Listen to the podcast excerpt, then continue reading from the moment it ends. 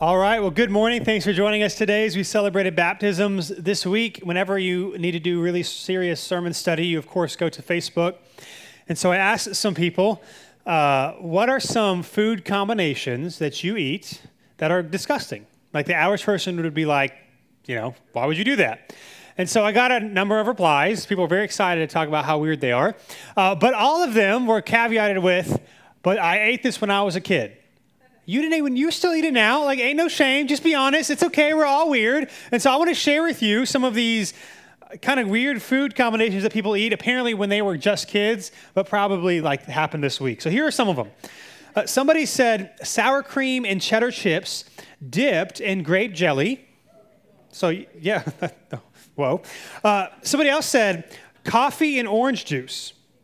Now, I don't drink coffee, so it's kind of gross for me anyway, but here's the recipe if you're curious. It's black coffee mixed with a tablespoon of cold orange juice. Okay, so that's maybe what you're missing. Somebody else said grape jelly and Cheetos. So there's a theme here. Grape jelly is probably just the thing you're missing in your life. If you're missing, just dip it in grape jelly, whatever you have for lunch today, just go for it. Somebody else said apple slices dipped in tang. So you guys remember like the Tang juice, the orange drink, whatever? You, you cut it, dip it. I don't know. Someone did it. Um, someone else said pizza and applesauce. So just a thin layer of applesauce right over that. That's kind of weird. Someone else said mayonnaise on cheese pizza. So I don't know which is worse, applesauce or mayonnaise on pizza. I don't know. Somebody else said uh, apple pie and ketchup.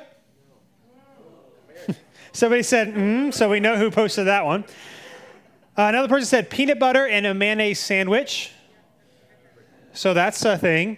And then maybe last or not last but not least, I'll end with just one more because you guys are like, this is disgusting. I'm going to leave.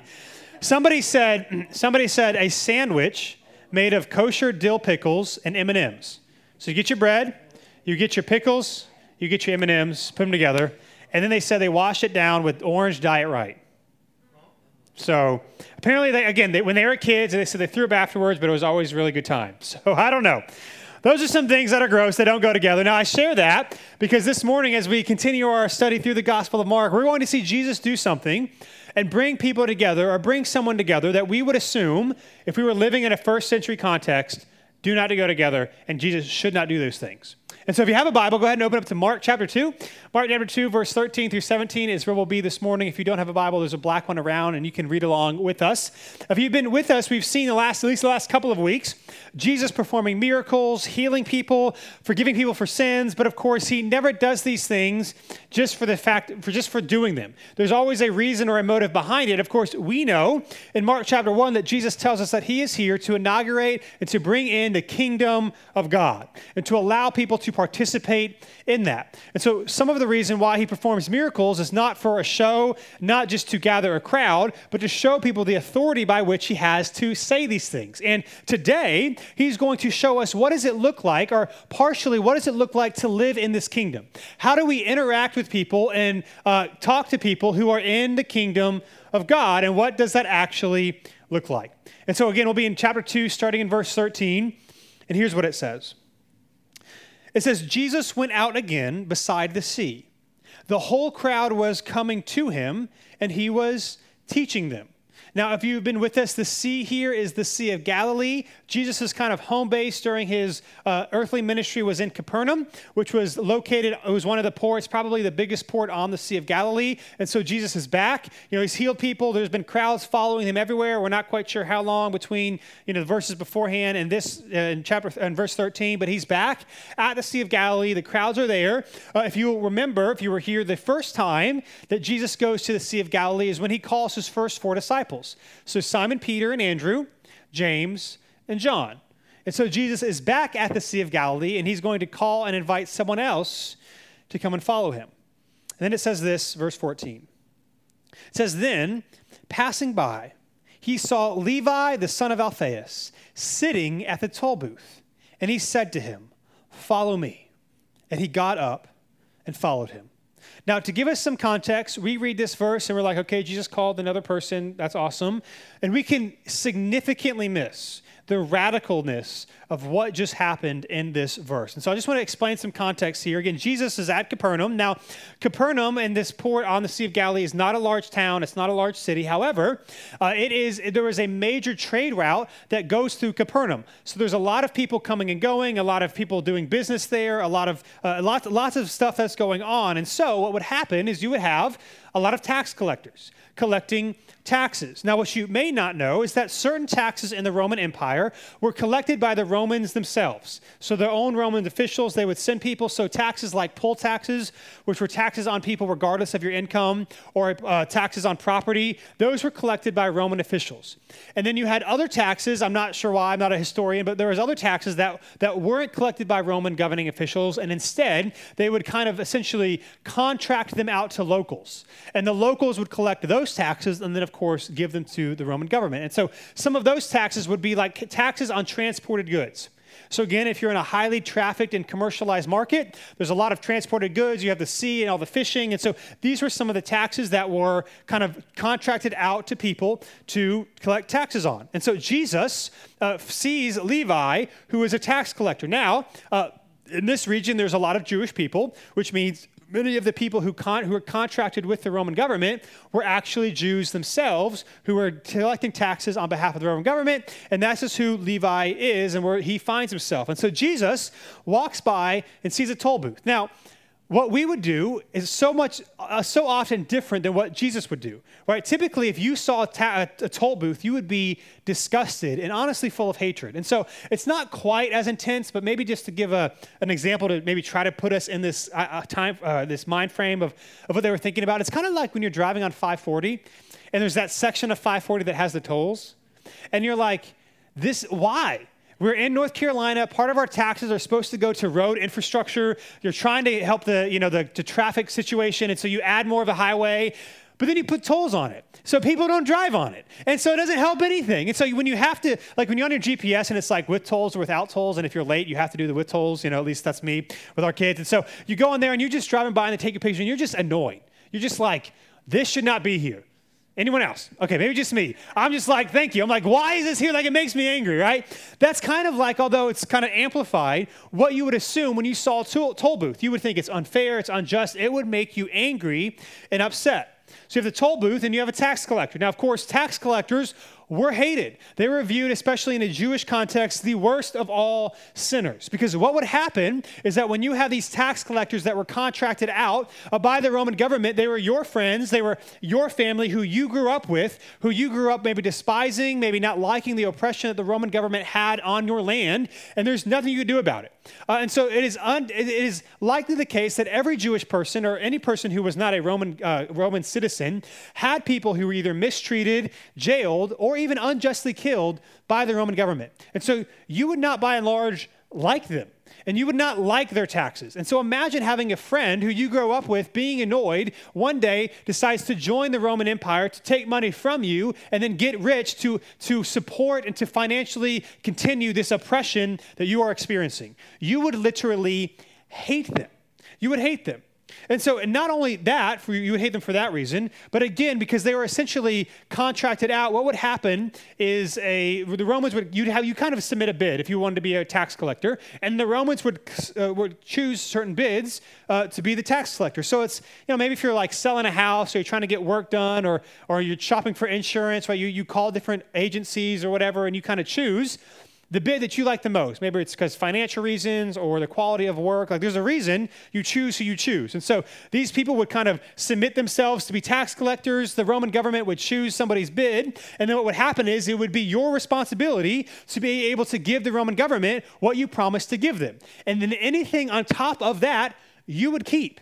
And so there was a strong financial uh, incentive to do whatever you could to get as much money as you could. Oh, and by the way, most people could do nothing about it.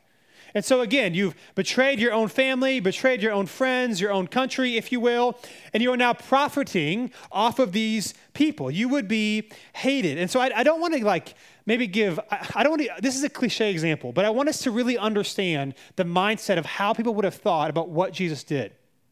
You can kind of think of it like this like, think of a Nazi war informant, right? All of us would agree we don't like the Nazis. What they did was terrible. Uh, it reminds me, earlier this year, I read a book by Corrie Ten Boom. It's called The Hiding Place. And it's the story of her and her family. They were Christians. They lived in Holland during World War II. And so Germany ev- eventually invaded Holland and kind of occupied Holland. And they would start to give out rewards for people to essentially tell on their neighbors who were hiding the Jews or hiding Jewish people.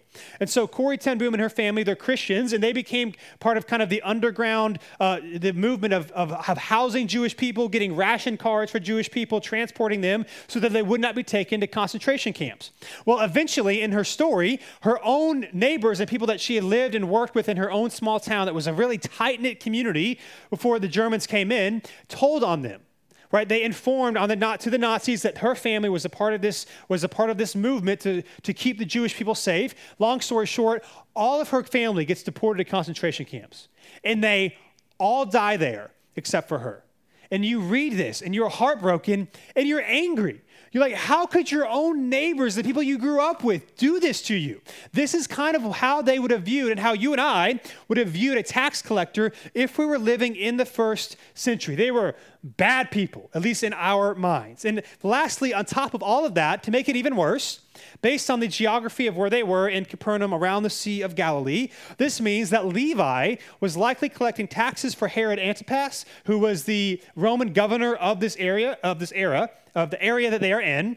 And Herod is the one, if you remember, that uh, imprisons John the Baptist, right, the prophet, the forerunner to Jesus, and eventually has John the Baptist beheaded.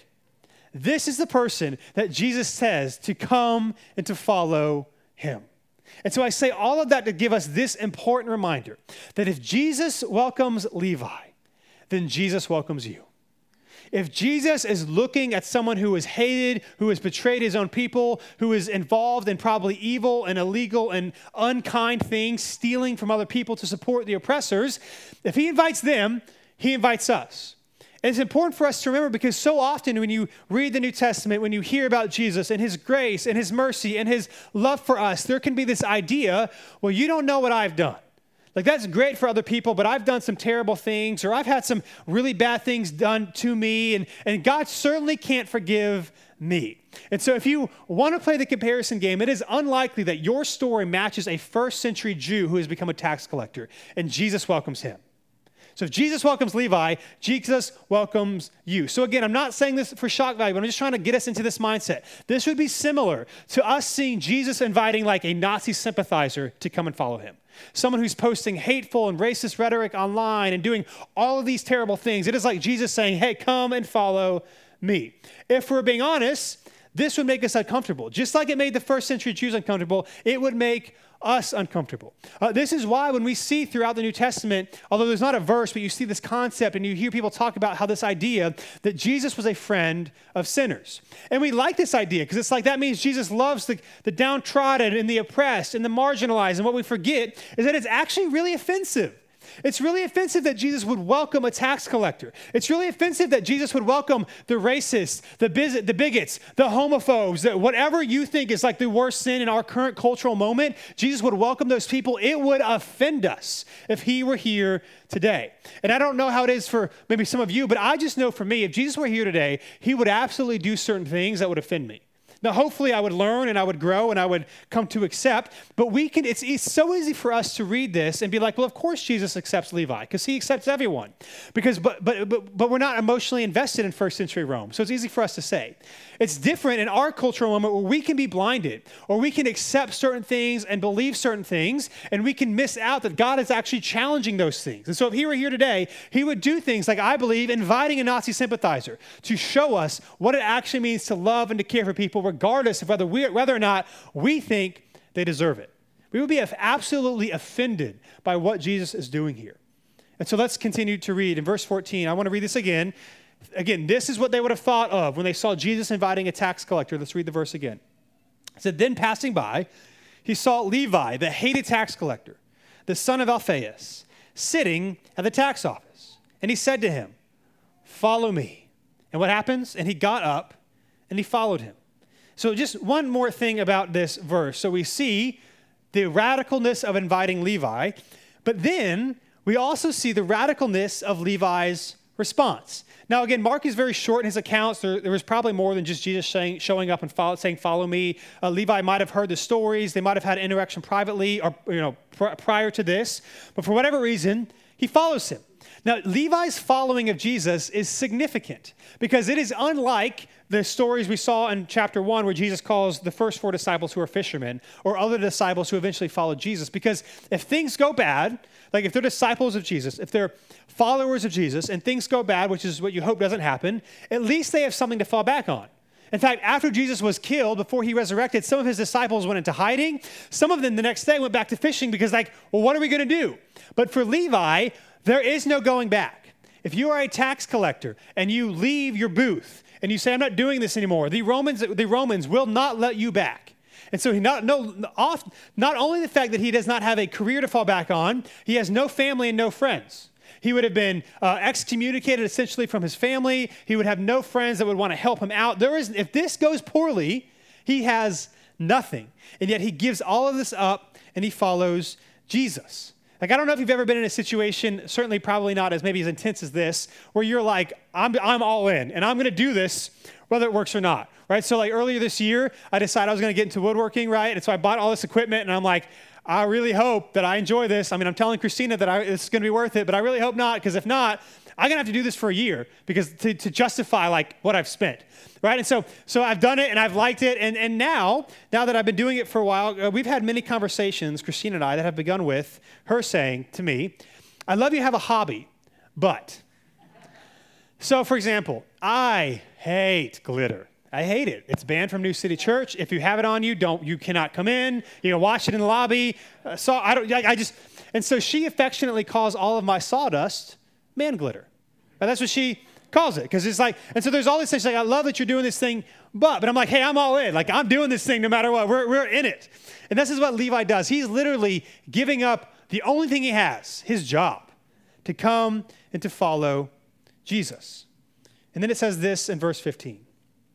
It says, While he was reclining at the table in Levi's house, so this is Jesus reclining at the table at Levi's house, many tax collectors and sinners were eating with Jesus and his disciples, for there were many who were following him. So we're not sure how long this cap, you know, was it later in the day? Was it a couple of days later? We're not exactly sure the, the time between verse 14 and 15. But see, now we see Jesus doing something even more crazy or even more radical that Jesus and his disciples not only invite, Jesus not only invites Levi, but goes and has dinner at his house. Now, this is maybe different than us. Like, if, if you met someone for the first time and you're like, hey, I'm coming over to your place for dinner, you'd be like, what? You know, I don't even know you. Right? In the first century, though, this was an honor that someone would come to your house, that someone would come and eat from your meal. It was a great and it was an awesome responsibility to host and to have people in your home. And I believe that it is not too far out of the imagination to assume that no one ever came to Levi's house. I mean, his family would never have come to his house. His friends that he grew up with never would have come to his house. It is likely that he has never had anybody at his house. And now Jesus and his followers and his disciples are coming to dine at his house. This would have been absolutely earth shattering for Levi. I mean, he could not have helped but thought, why? Like, you want to come here and you want to eat with me. You have to imagine what this was like. But Jesus not only says, Come and follow me, but then he says, I'm coming to your house, the sinner, the tax collector, the one that we would be offended that he even uh, would be in his presence, let alone go to his house. And so, again, here's what this shows us.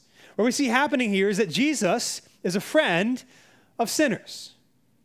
Jesus is a friend of sinners. And again, as we understand this phrase, hopefully this means that it's not like a, oh, this just feels good. It's like this lighthearted, yeah, he likes everybody. It means he likes the worst of the worst. That he's a friend of sinners, that he invites them into his home. And so the question for you and for me as we see this is how do you think we would have responded? Right? How do you think we would have responded if we were in this situation? What would we would have done? We would have been certainly upset and offended. And so again, the good news, if we want to play this comparison game, that as Jesus is a friend of sinners, what this means is that he's also a friend to you. Like if he's to invite Levi, then he's to invite us. And so in the midst of this radical, uncomfortable moment that would have angered us, here's what we see happen next in verse 16. It says, When the scribes who were Pharisees, so some of the religious leaders in the region, saw that he, being Jesus, was eating with t- sinners and tax collectors. They asked his disciples, Why does he eat with tax collectors and sinners? Right? Jesus is doing something here that even if you were a non devout Jew, like even if you were just a cultural Jew, right? You're in the moment, you're in the culture, you're in the situation, you would have found this offensive. Like every single person in this circumstance would have found this offensive. Again, think of it this way thinking about dinner, think about Jesus inviting to dinner or having dinner with people that you and I think are bad. He's not just saying you can come and be around me, but I'm going to have a meal with you. And they're even celebrating this meal together. Right? This would have been radically offensive to us. And on top of all of that, according to some people's interpretation of the law at this time, uh, the tax collectors were seen as unclean, ceremonially unclean, just by virtue of what they did right? That what Jesus is doing here is he's voluntarily making himself unclean. Right? It's a little bit different than if an unclean person comes to Jesus or comes and touches Jesus. It's a little bit different between that and Jesus actually going I, uh, intentionally to go to somebody's house to make himself unclean. This is what Jesus does. And on top of all of that, to make it even worse or even more uncomfortable to us, there is no hint here that Jesus is doing this because he's trying to get them to do something. Right? There's no hint here that he's like, "Hey, I'm going to come to your house because I'm going to try to get you to repent." Right? Like I think I think we would say, "You know what? This makes us uncomfortable. Jesus, you're around people that we, we, we assume are really bad. But if you're doing it because you're trying to like tell them to get better or tell them to act a certain way, well, then it makes sense. But you don't see this here. He calls Levi, who has done nothing, who has not proven anything, he has not promised to change his lifestyle at all. And then he goes to his house and invites other tax collectors and other sinners who have not promised to do anything, and yet Jesus is dining and probably having a good time. They're probably laughing, they're probably telling jokes, uh, they're probably being encouraged by Jesus. He is doing something that is extremely radical. There is nothing here that in our mind would justify this. Like, why are you being their friend? I love how one commentator said it. It'll be on the screen uh, in his commentary, or in his, as he's talking about this particular verse, it says it this way. He says, The scandal of this story is that Jesus does not make moral repentance a precondition of his love and acceptance. Rather, Jesus accepts tax collectors and sinners as they are. He doesn't say you can come if, he doesn't say you can come after you do X. He says you can come today. And not only says, Can you follow me? He said, I'm coming to your house, and we're going to have a party at your house, the house that nobody wants to go to. That's where I'm going. Again, to try to make us understand the radical of this, of this, of this, think of somebody in your life who has deeply wounded you, right? We have all been hurt by people. Now, if we're honest, we have all hurt people as well. But think of the maybe the person who has wounded you more than anyone else, who, was, who maybe backstabbed you or lied to you or betrayed you or hurt you deeply. Imagine this person and imagine Jesus hanging out and having dinner at their house. Jesus, who knows all of their sins, who knows how they have hurt you, and yet still decides to go to their house, this would make us upset. This would make us uncomfortable. This would make this would not make us happy. And yet just as this is what Jesus is doing here. And again, on top of that, we don't see him giving any truth. He's not saying stop it. He's not saying how dare you. He's not saying you are you are oppressing God, my own chosen people. He is simply loving them. There is no truth here, but only love. And so we have to ask, why? Why would Jesus do this? Why would he risk offending everybody? Why would he risk uh, this movement that he's trying to start? This is not the way to do it. Why would he do this? Well, here's what it says next in verse 17. It says, When Jesus heard this, so when he heard people were upset about what was going on, he told them, It is not those who are well who need a doctor, but those who are sick. I didn't come to call the righteous, but sinners. It's important for us to understand what's going on here. I think in our current cultural moment, one of the things that we value in our culture is being is like standing out and being anti whatever the thing is was going on, right? So being anti-authority, anti-institution, like deconstruction, like we're, we are all for and we all cheer the person who goes against the mainstream. And so what could be what, what we could do here is you see, see, Jesus is just like us. He knows like you're just supposed to bring down, tear down everything that's established is wrong. You just got to change it. That's not what Jesus is doing here. He is not challenging things or being difficult simply for the sake of challenging things and being difficult. He is always doing it for a reason. So, for example, when he challenges the religious leaders about the law, and the Torah, it's not because observing the Torah or the Hebrew Bible or the Old Testament law is wrong. And we know that because Jesus followed it to a T. He actually perfectly followed the law on our behalf because we couldn't. He is not against observance and honoring God and following the law. What is he what he is against is using it to weaponize others and to view yourself as authoritative or to view yourself as better than. And so he challenges the religious leaders, not that they follow the law, but they, they say, look, how, look at how much better I am than this person. Or I can't believe this person doesn't do it. Right? That is the problem. it's not honoring God, it's using it as kind of like a badge for yourself about looking how awesome I am. And what Jesus says here is his mission more than anything else is to invite sinners. In other words, those who know that do not have it all together, those who know who are broken, those who know they need redemption, to invite sinners into redemption, to invite sinners into his kingdom. And the righteous, which are those who think that they are good on their own, they follow the law, I'm a good person, I don't do very many bad things, I don't need it. What Jesus is saying is, I didn't come for you. I came for the people who were honest about their need for me. And tax collectors and sinners would have been honest. They would have known, hey, yeah, culturally I'm doing some things that most people do not like. They would be well easily admit that may maybe that their lifestyle choices aren't the best. And so Jesus is with people who are going to say, Yes, I will welcome your acceptance and your forgiveness. But those of us who assume we are righteous, we won't. And so we, as we read this, this is the question we have to ask ourselves is are you a sinner? That's what's happening here. As we read this, we reflect and we, we understand what Jesus is calling us to do is to reflect and ask ourselves Are we a sinner? Are you a sinner? Am I a sinner? If you would say, I'm not, well, then you'll find no need for Jesus. Jesus will be of no use to you because he came to redeem and to give grace and forgiveness to those who do not have it all together. And if you think you do, you will not need him. But if you would read this and say, Yes, I don't have it all together. Yes, I have fallen short. Yes, even of my own standard of goodness and morality, I don't even always live up to that. If that is you, if you would say, Yes, I am a sinner, then what does Jesus say? Welcome. He says, I'm coming over to your house today.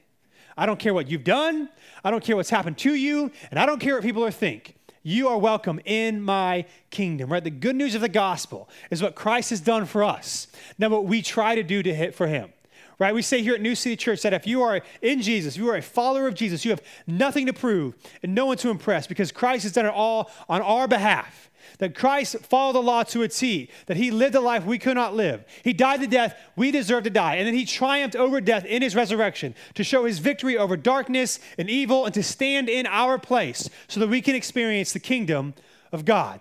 If you are a sinner, what Jesus is showing us in this passage is welcome is welcome. It reminds me of one of my favorite passages of Scripture, 1 John chapter 2. We'll just read two verses of this. And 1 John, uh, it was written by the disciple John, one of Jesus' disciples. And in chapter 1, it talks about how the need, like if you are a follower of Jesus, we should, we should pursue holiness and honoring God with how we live.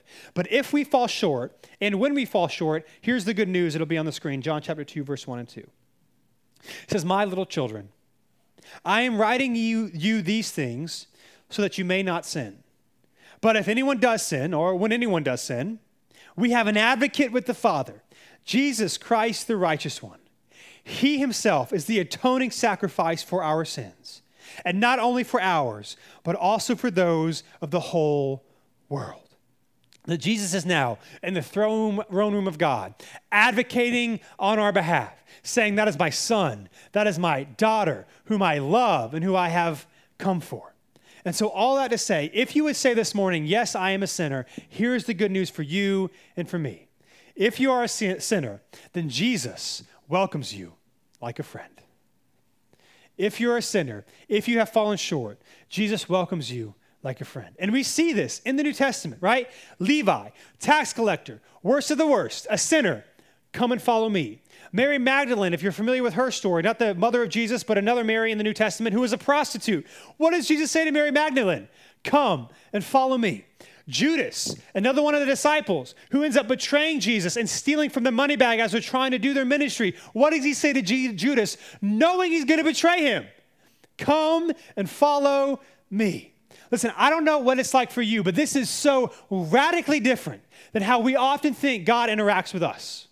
We think God is angry. We think if we act a certain way or do a certain thing that we're not good and that we have to come to church to kind of make him like us more and we got to do good things to make up for the bad that we have done. That is not the portrait at all. We see of God throughout all of scripture and we do not see that in Jesus. We see a God who always, every time we repent, anytime we ask for it, comes and gives us grace and forgiveness. We see a God who loves us in spite of all that we have done, and He invites us into His kingdom to experience true life, not because of things that we do or not to try really hard or not to, to prove it, but as we are today, He accepts us. Now, He wants to lead us into a greater life, but He accepts us today. And so, no matter who you are or where you find yourself, what you have done or what has been done to you, you and I need to remember that He welcomes you. If you want it, you are invited to His table the worst of the worst can come to Jesus, regardless of how that makes him look, regardless of what that makes other people think. That if you want the grace and the mercy of God, we see radically in this passage that if he welcomes Levi, and if he welcomes Mary, and if he welcomes Judas, then he welcomes you. Jesus welcomes you like a friend. The question is will you accept his invitation? Let's pray.